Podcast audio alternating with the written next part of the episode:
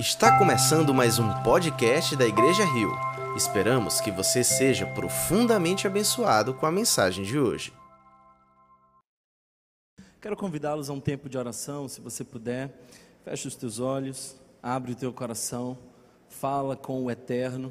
Esse é um ótimo momento para você silenciar as vozes que ecoam dentro de sua alma e escutar a única voz que carrega o poder da verdade, porque é a verdade, Jesus. Obrigado, Senhor, por essa tarde, início de noite. E eu te peço que mais uma vez, pela tua graça, pela tua misericórdia, tu fale ao nosso coração. Nós precisamos de mais de ti, Senhor. Somos tão limitados, tão pequenos. E a tua graça, Senhor, tão imensurável. Hoje nós celebramos mais uma vez porque nós fomos chamados teus filhos. Por isso, Deus, visita-nos, visita-nos de maneira especial. Visita-nos, Pai, para a glória do teu nome, apesar de quem somos, nós te precisamos. Fica conosco, em nome de Jesus. Amém, amém. Quero convidar todos vocês a mais uma vez lermos o texto que Lucas nos traz no capítulo de número 14. Se você está atento e frequente aos nossos cultos, você vai perceber que essa é a terceira mensagem num capítulo de número 14 do Evangelho segundo escreveu o médico Lucas.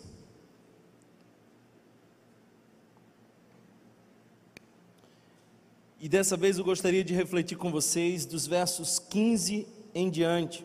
Nós vamos ler dos versos 15 ao verso de número 24.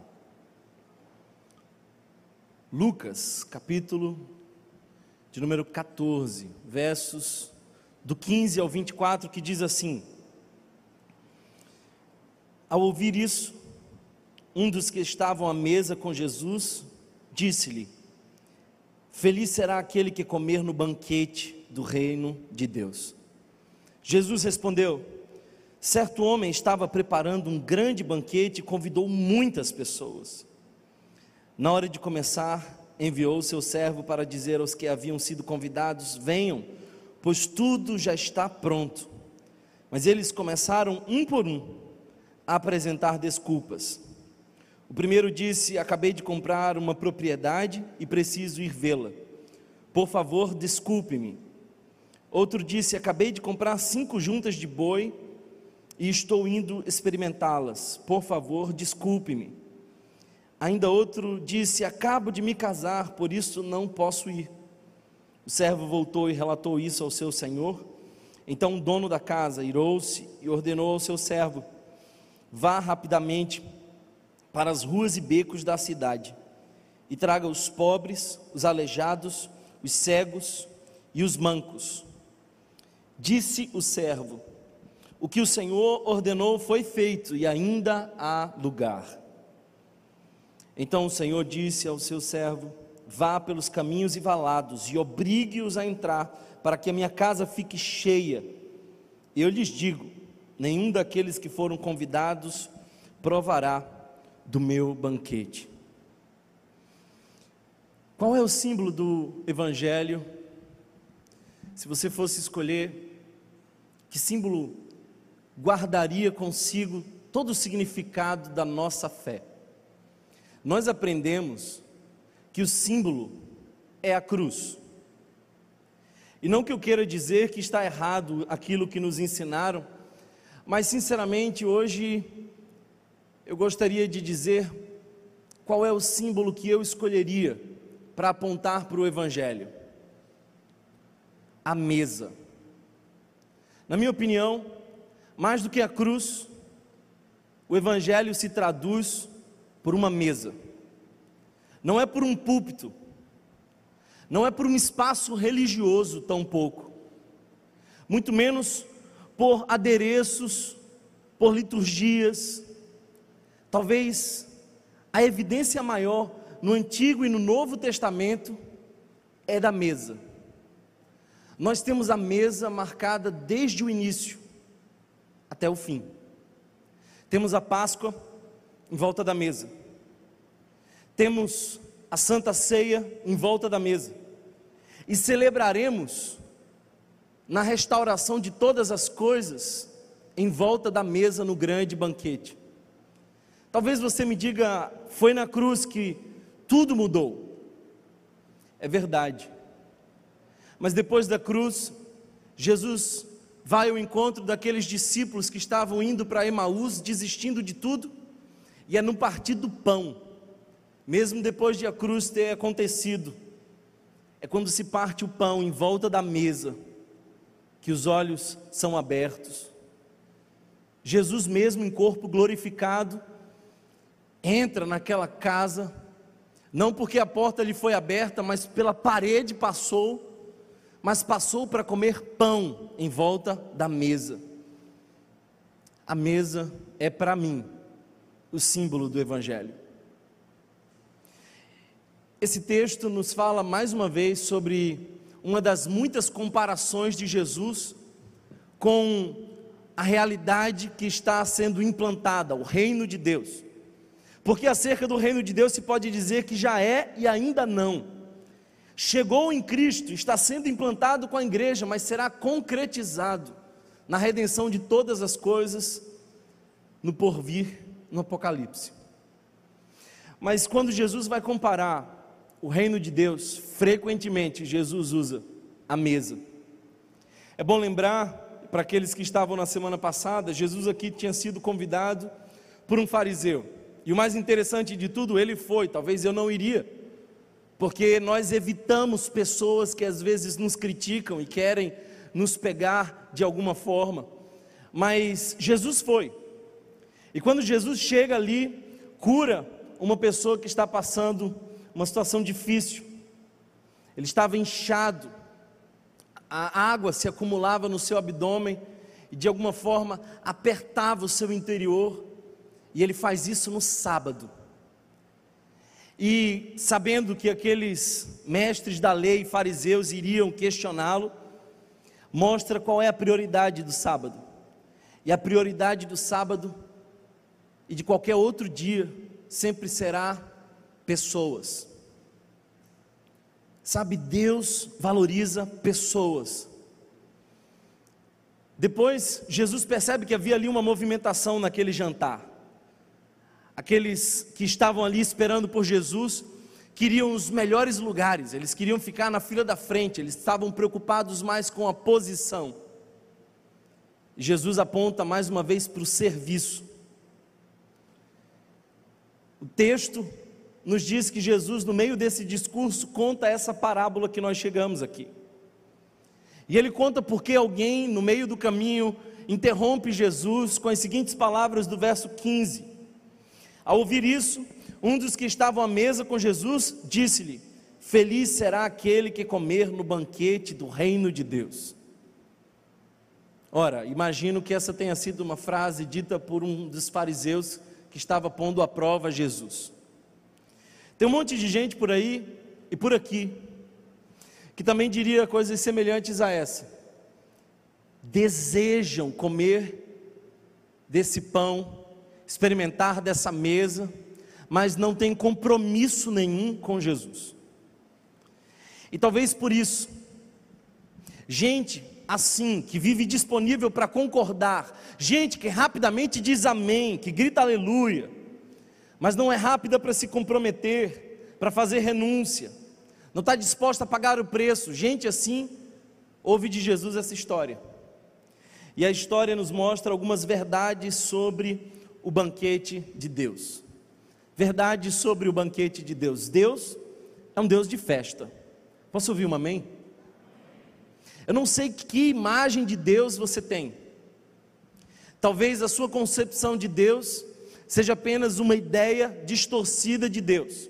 Mas eu vim te dizer uma coisa: o meu Deus, o Deus que eu conheço, é um Deus que ama festas, é um Deus que ama celebração. Eu não consigo conceber um Deus que não consiga sorrir e celebrar.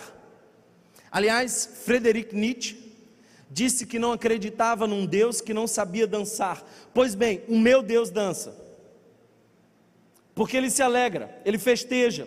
olha o Antigo Testamento, porque quem instituiu festas foi o nosso Deus. Ele instituiu calendários festivos. Olha onde Jesus iniciou o seu ministério. Ele iniciou o seu ministério transformando água em vinho para uma festa não acabar tão cedo em Caná da Galileia. O nosso Deus ama a festa. E se tem algo que eu gostaria de desconstruir da sua mente religiosa, é a ideia de um céu em tons de azul e branco, onde nós vamos ficar cantando aleluia, aleluia, hosana, santo, santo e sem fim. O céu será uma grande festa. Por isso, se você não gosta de festa, o céu não será um bom lugar para você. Tem alguém animado aqui hoje?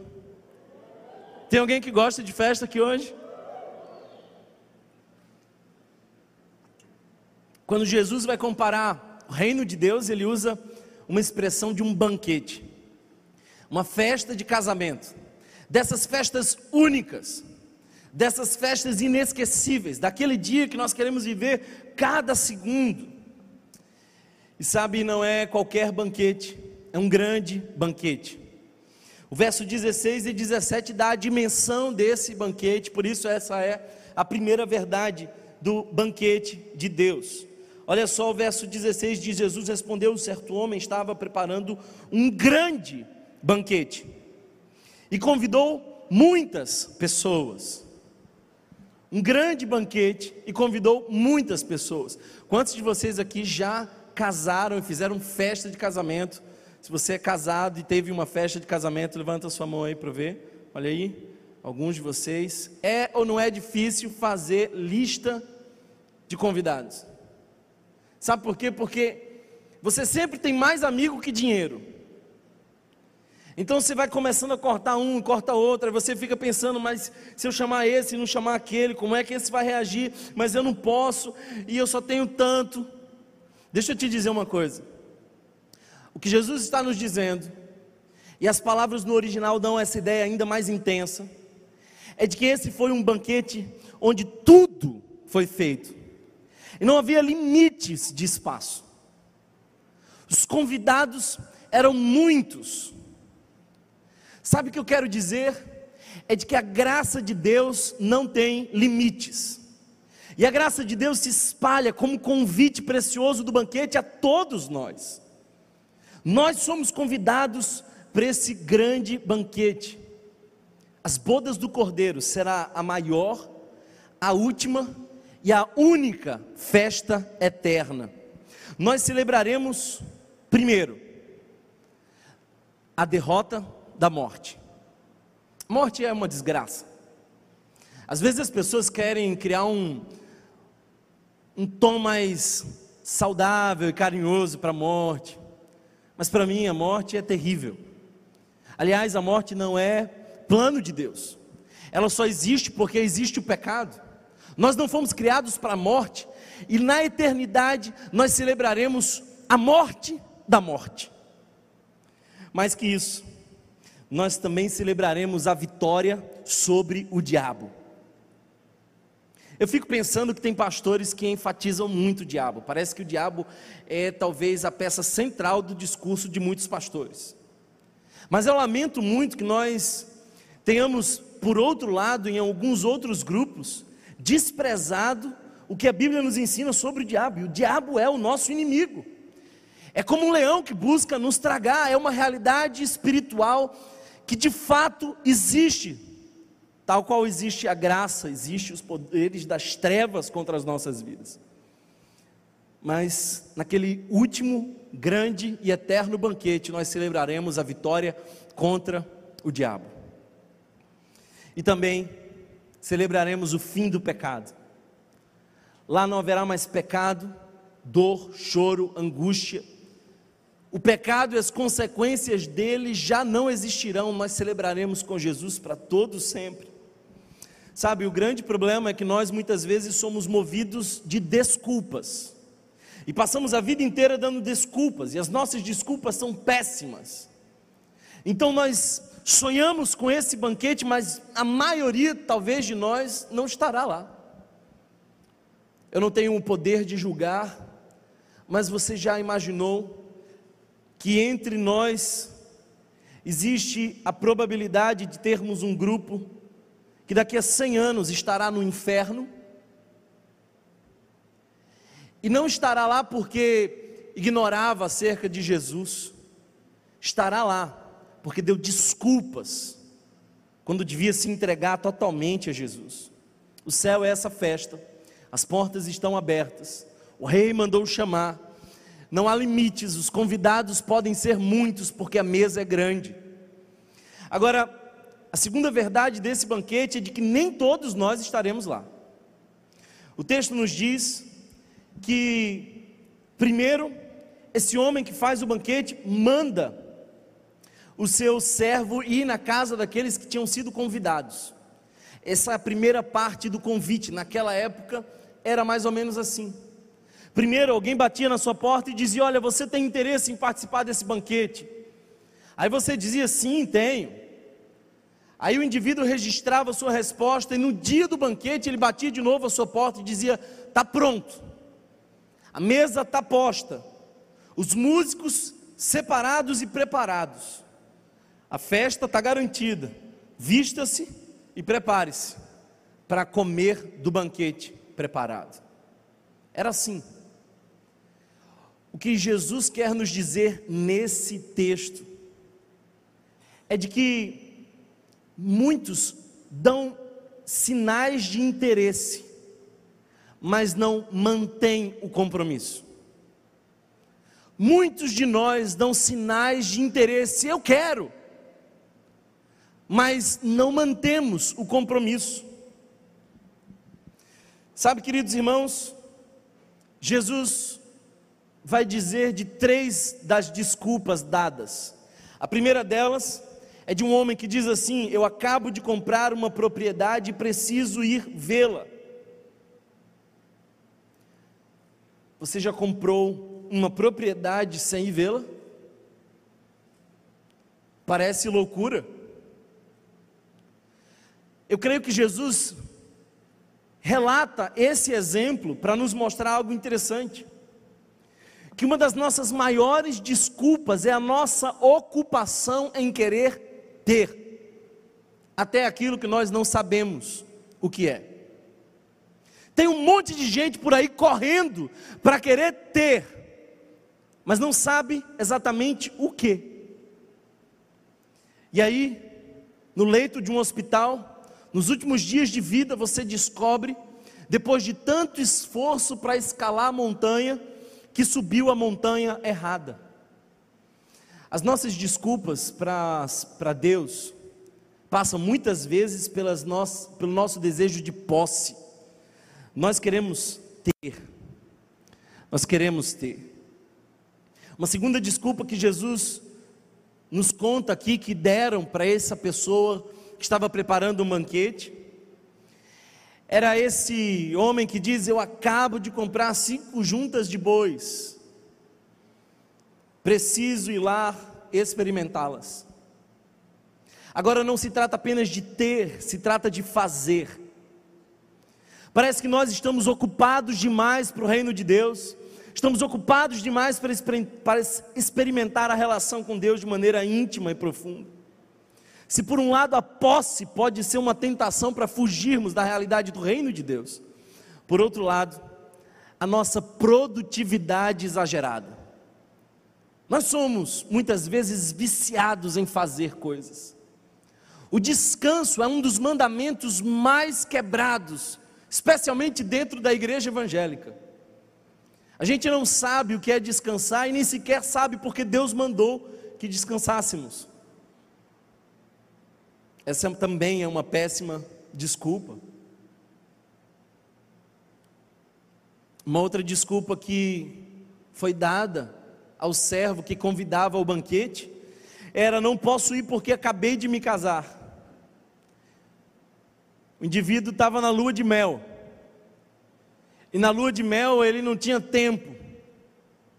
Parece que essa é uma desculpa também muito comum é quando o que nós sentimos atrapalha a convocação para vivermos as realidades do reino de Deus. Se a posse pode ser uma tentação para nos desculparmos, se a nossa produtividade pode também nos afastar e se tornar uma grande desculpa, os afetos também são para nós uma dessas escusas. Nós muitas vezes extraímos a nossa identidade dessas três coisas. Nós queremos ter para ser, queremos fazer para ser, e queremos sentir ou ser amados para ser. Nem todos nós estaremos lá. O inferno é uma realidade da qual eu não consigo descrever, porque o meu Jesus falou de inferno inúmeras vezes. O inferno não é o lugar para o qual ele nos criou, mas é o lugar para o qual nós vamos nessa loucura frenética de tentar ter, de tentar fazer, de tentar conquistar esse afeto que nos traz identidade. É a consequência última de alguém que vai se afastando e dando desculpas para o reino de Deus. Agora, uma terceira verdade que eu gostaria de falar para vocês desse banquete é que esse é um banquete de uma mesa só. É engraçado que quando nós preparamos uma festa de casamento, nós vamos separando por mesas. Então, essa é a mesa da família, essa é a mesa dos amigos lá da faculdade, essa é a mesa do pessoal que trabalha comigo. A gente vai separando, separando por núcleos. E às vezes nós temos uma pessoa que não senta na mesa da outra pessoa e essas desavenças vão separando ainda mais. Pois bem, eu quero dizer para você que no banquete do reino de Deus não existem mesas separadas porque o banquete é de uma mesa só. Não há distinções. Não existem fronteiras, não há separações. No banquete do reino de Deus não tem lugar para segregar. Brancos e pretos e todas as cores criadas por Deus estarão na mesma mesa. Todos os povos, de todas as tribos, culturas, nações estarão na mesma mesa. E se você quer saber, as pessoas que discordam do ponto de vista político, também estarão na mesma mesa. Não tem ali a diferença alguma para aqueles que pensam de um ponto de vista ou de outro ponto de vista, porque não interessa como você pensa, interessa em quem você crê. Se você crê no Evangelho, a ideologia não te define, as ideias fazem parte de uma caminhada. Então, a mesa do rei é uma só. Um outro detalhe dessa mesa é de que ninguém chegou lá por mérito próprio. Se você observar o texto, vai nos mostrar que aqueles que tinham sido convidados foram pouco a pouco dando as suas desculpas, até que todos negaram o convite. Todos. Não foram só três, todos negaram o convite. E então, o texto nos mostra que nós fomos chamados. Thomas, onde é que nós estamos aqui? Nós estamos exatamente no verso 21. O servo voltou e relatou isso ao seu senhor. Então o dono da casa irou-se e ordenou ao seu servo: vá rapidamente para as ruas e becos da cidade e traga os pobres, os aleijados, os cegos e os mancos. Aqui estamos nós. Não dá para fazer nenhuma diferença entre doentes né? O cego, por exemplo, não vai reclamar porque um coxo foi convidado. O aleijado não vai achar ruim porque aquele outro que também padece de um outro mal foi convidado. Todos nós somos seres doentes, enfermos, que por nós mesmos não poderíamos nos aproximar da mesa do rei, mas ele nos mandou chamar. Então, a senha para entrar nessa sala de banquete definitivamente não é Igreja Rio. Você não vai chegar lá no céu e bater naquela porta grandiosa e dizer assim: Ô, oh, quero entrar. Aí alguém responde: Qual que é a senha? Aí você fala assim: Igreja evangélica. Também não vai ser. Brasileiro, hétero. Também não vai ser. Nada disso. Igreja Batista, Presbiteriana, Assembleia. A senha é reformados. A senha é Calvino. Não, não, não, não, nada, nada, absolutamente nada disso. A senha é Jesus. Eu fico imaginando essa cena. A gente chega no portão, tem uma lista de espera. Você já viveu isso? Aí alguém acha o seu nome. E quando acha o seu nome, está escrito em sangue. E embaixo Está tudo pago. Jesus. Assinado Jesus. Pode entrar e desfrutar. O banquete está pronto. Está à nossa disposição. O mais lindo de tudo isso é perceber que eu e você somos só mais um desses mancos, pobres, cegos, aleijados, Note aqui que há uma evidência especial para aqueles que não conseguem se locomover.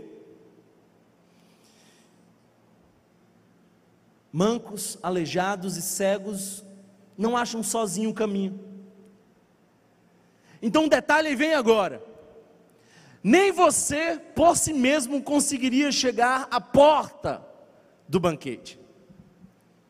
O servo é quem te trouxe.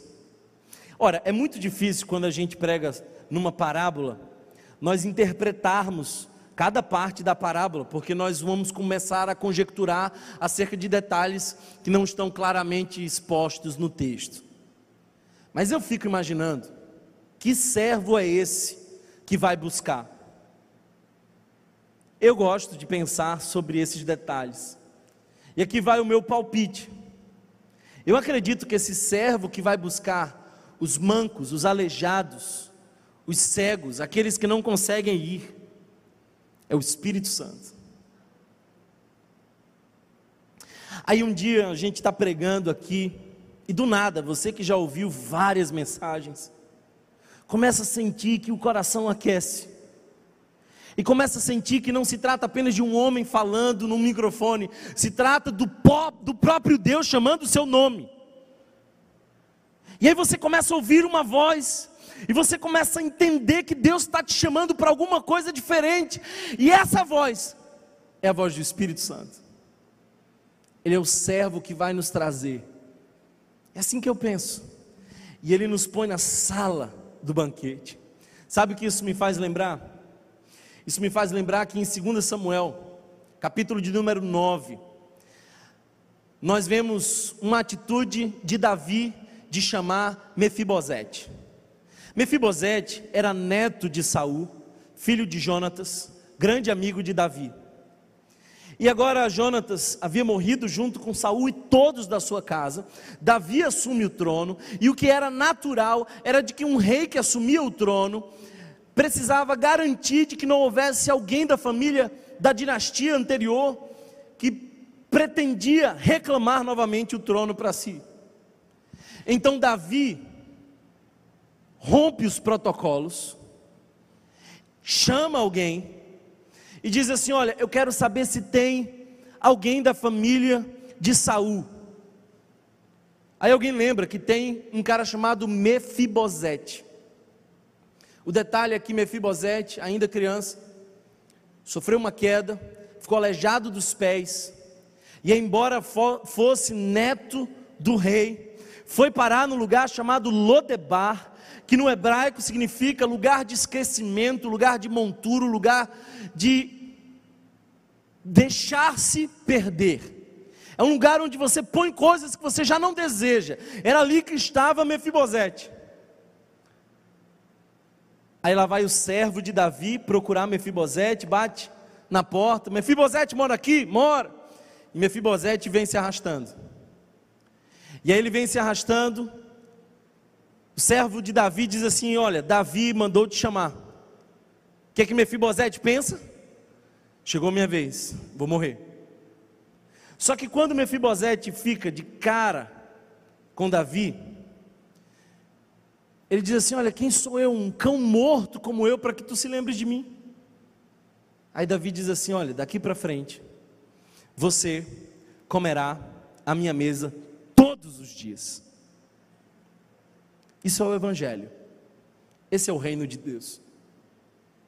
O reino de Deus é a boa notícia de que o rei nos mandou tirar de Lodebar e colocar na mesa.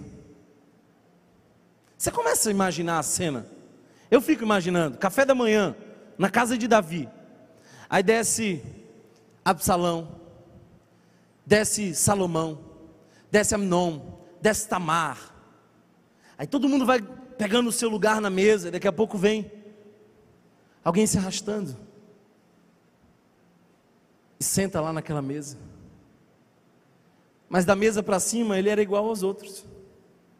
Mefibosete. Prazer, eu sou Mefibosete.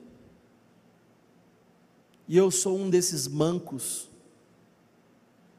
que o Espírito Santo trouxe para partilhar da mesa hoje à noite.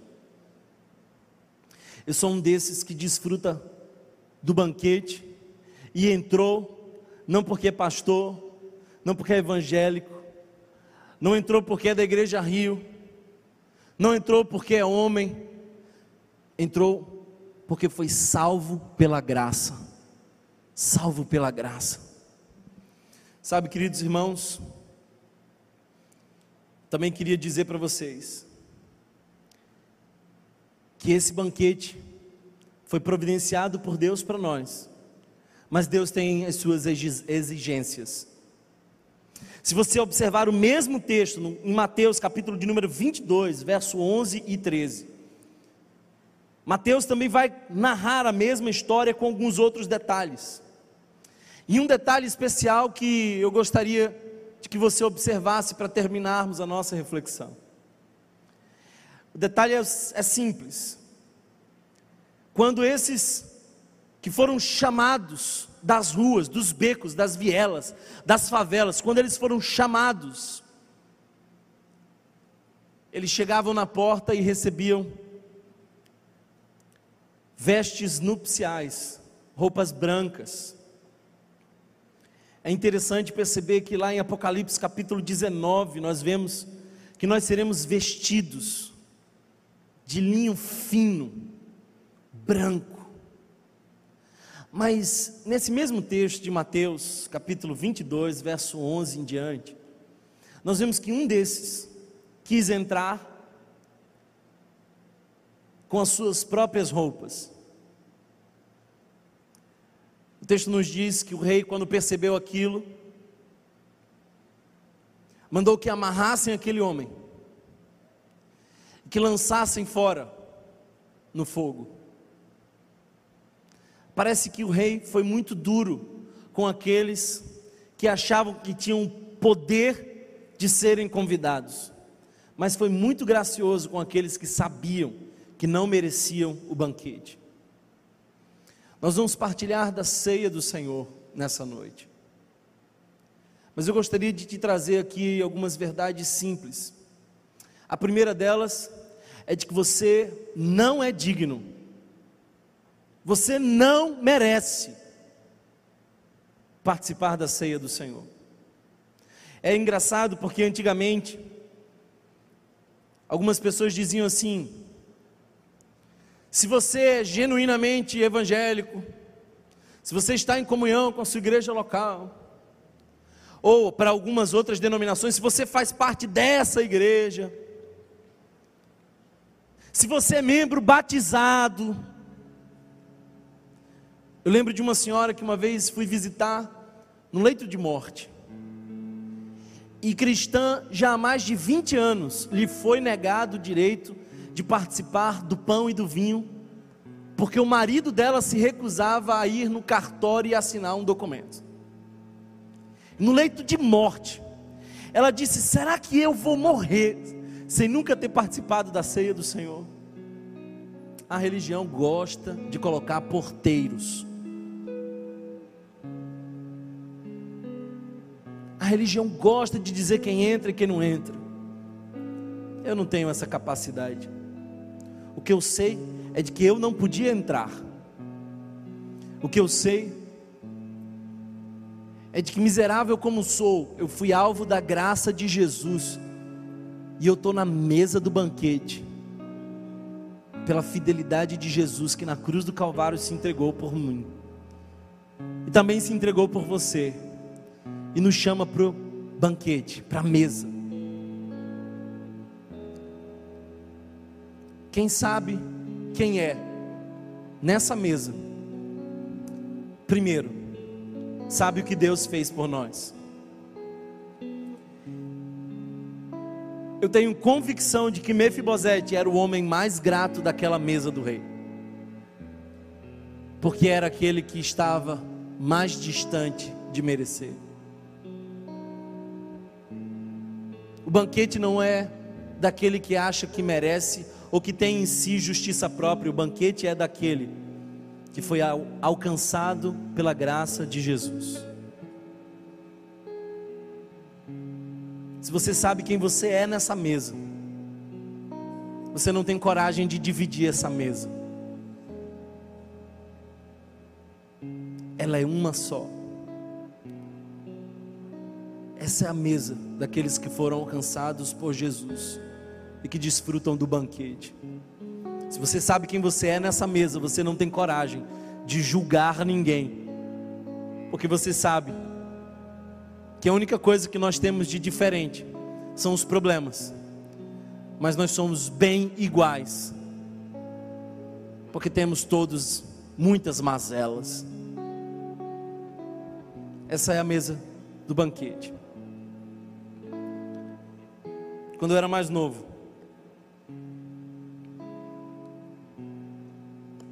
Às vezes eu fazia alguma coisa errada e eu dizia assim: não, não, não vou cear, não. Porque eu não sou digno. Eu não mereço. Mas às vezes eu estava assim, jejuando e orando, subindo no monte. Aí eu ia para a ceia com gosto e dizia assim: pode mandar, é? Presbítero, passa aqui primeiro. Que hoje eu estou com fogo e com unção. Pão é meu. Mais engraçado é de que quando eu baixava a cabeça e dizia, sou pecador demais para isso, era quando eu estava apto. E quando eu achava que eu tinha justiça própria, é quando eu não merecia, definitivamente, comer aquele pão. O pão que a gente come, o vinho que a gente bebe, nos mostra que o trigo foi esmagado, pão vivo que desceu do céu foi para a cruz por nós. As uvas são esmagadas, e na cruz do Calvário, seu sacrifício nos traz a paz. E o castigo que nos traz a paz estava sobre ele, pelas suas pisaduras nós fomos sarados. Eu não sei você, mas eu vim aqui hoje celebrar a graça de Jesus. Eu vim aqui hoje dizer: Deus, obrigado porque mais uma vez eu posso me apresentar diante da mesa do Rei. E nessa mesa eu não sou tratado segundo os meus pecados, mas eu sou tratado segundo a santidade do meu Jesus. Nessa mesa eu não sou visto porque eu sou aleijado, cego, manco. Nessa mesa eu sou recebido porque o rei mandou chamar e ainda há lugar. Eu quero orar com você. Que Deus nos batize da consciência de que o banquete é da graça. Que livre de nós de querer dividir essa mesa. Nós somos um só corpo. Embora muitos e diferentes, somos um só corpo. Não são muitas mesas, não dá para separar. A mesa de Deus é uma só. E todos os filhos dele têm lugar nessa mesa. Eu queria convidar você a reconhecer quem você é. Esse é um bom momento para você saber que você não merecia estar nessa mesa.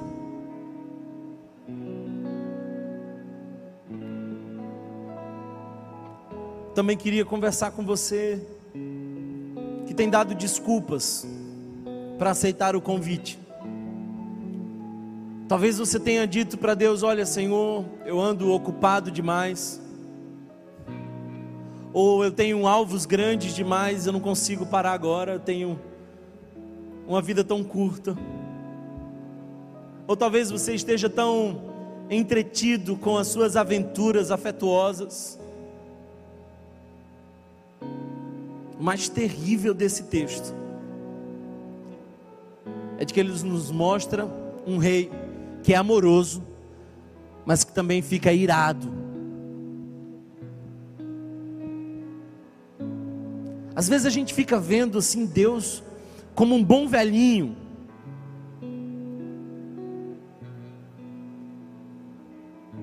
Deus imputou a sua ira em Cristo Jesus. E em Jesus toda justiça foi cumprida.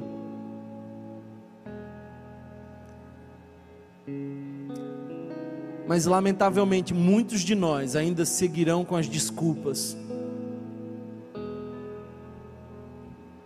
E esses não estarão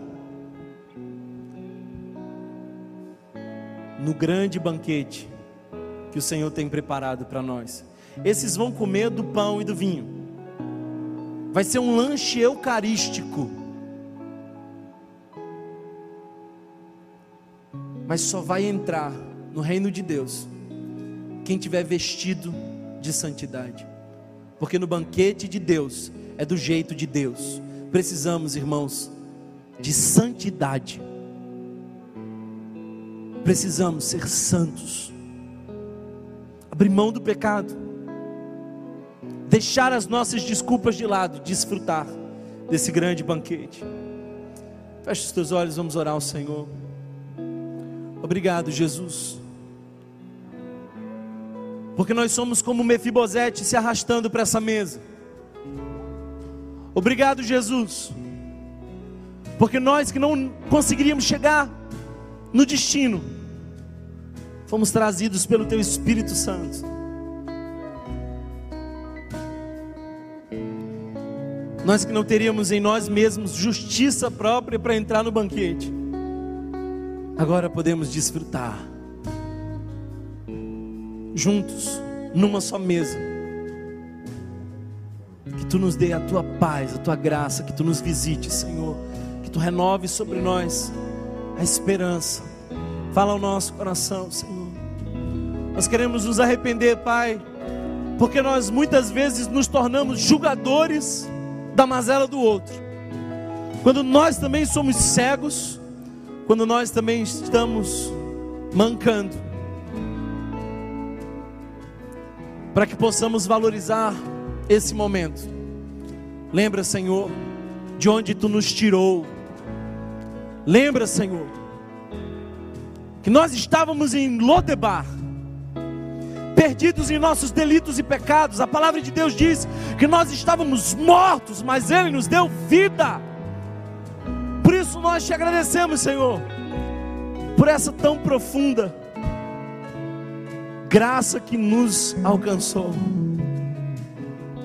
Que Teu Espírito Santo nos traga hoje renovo e paz, em nome de Jesus.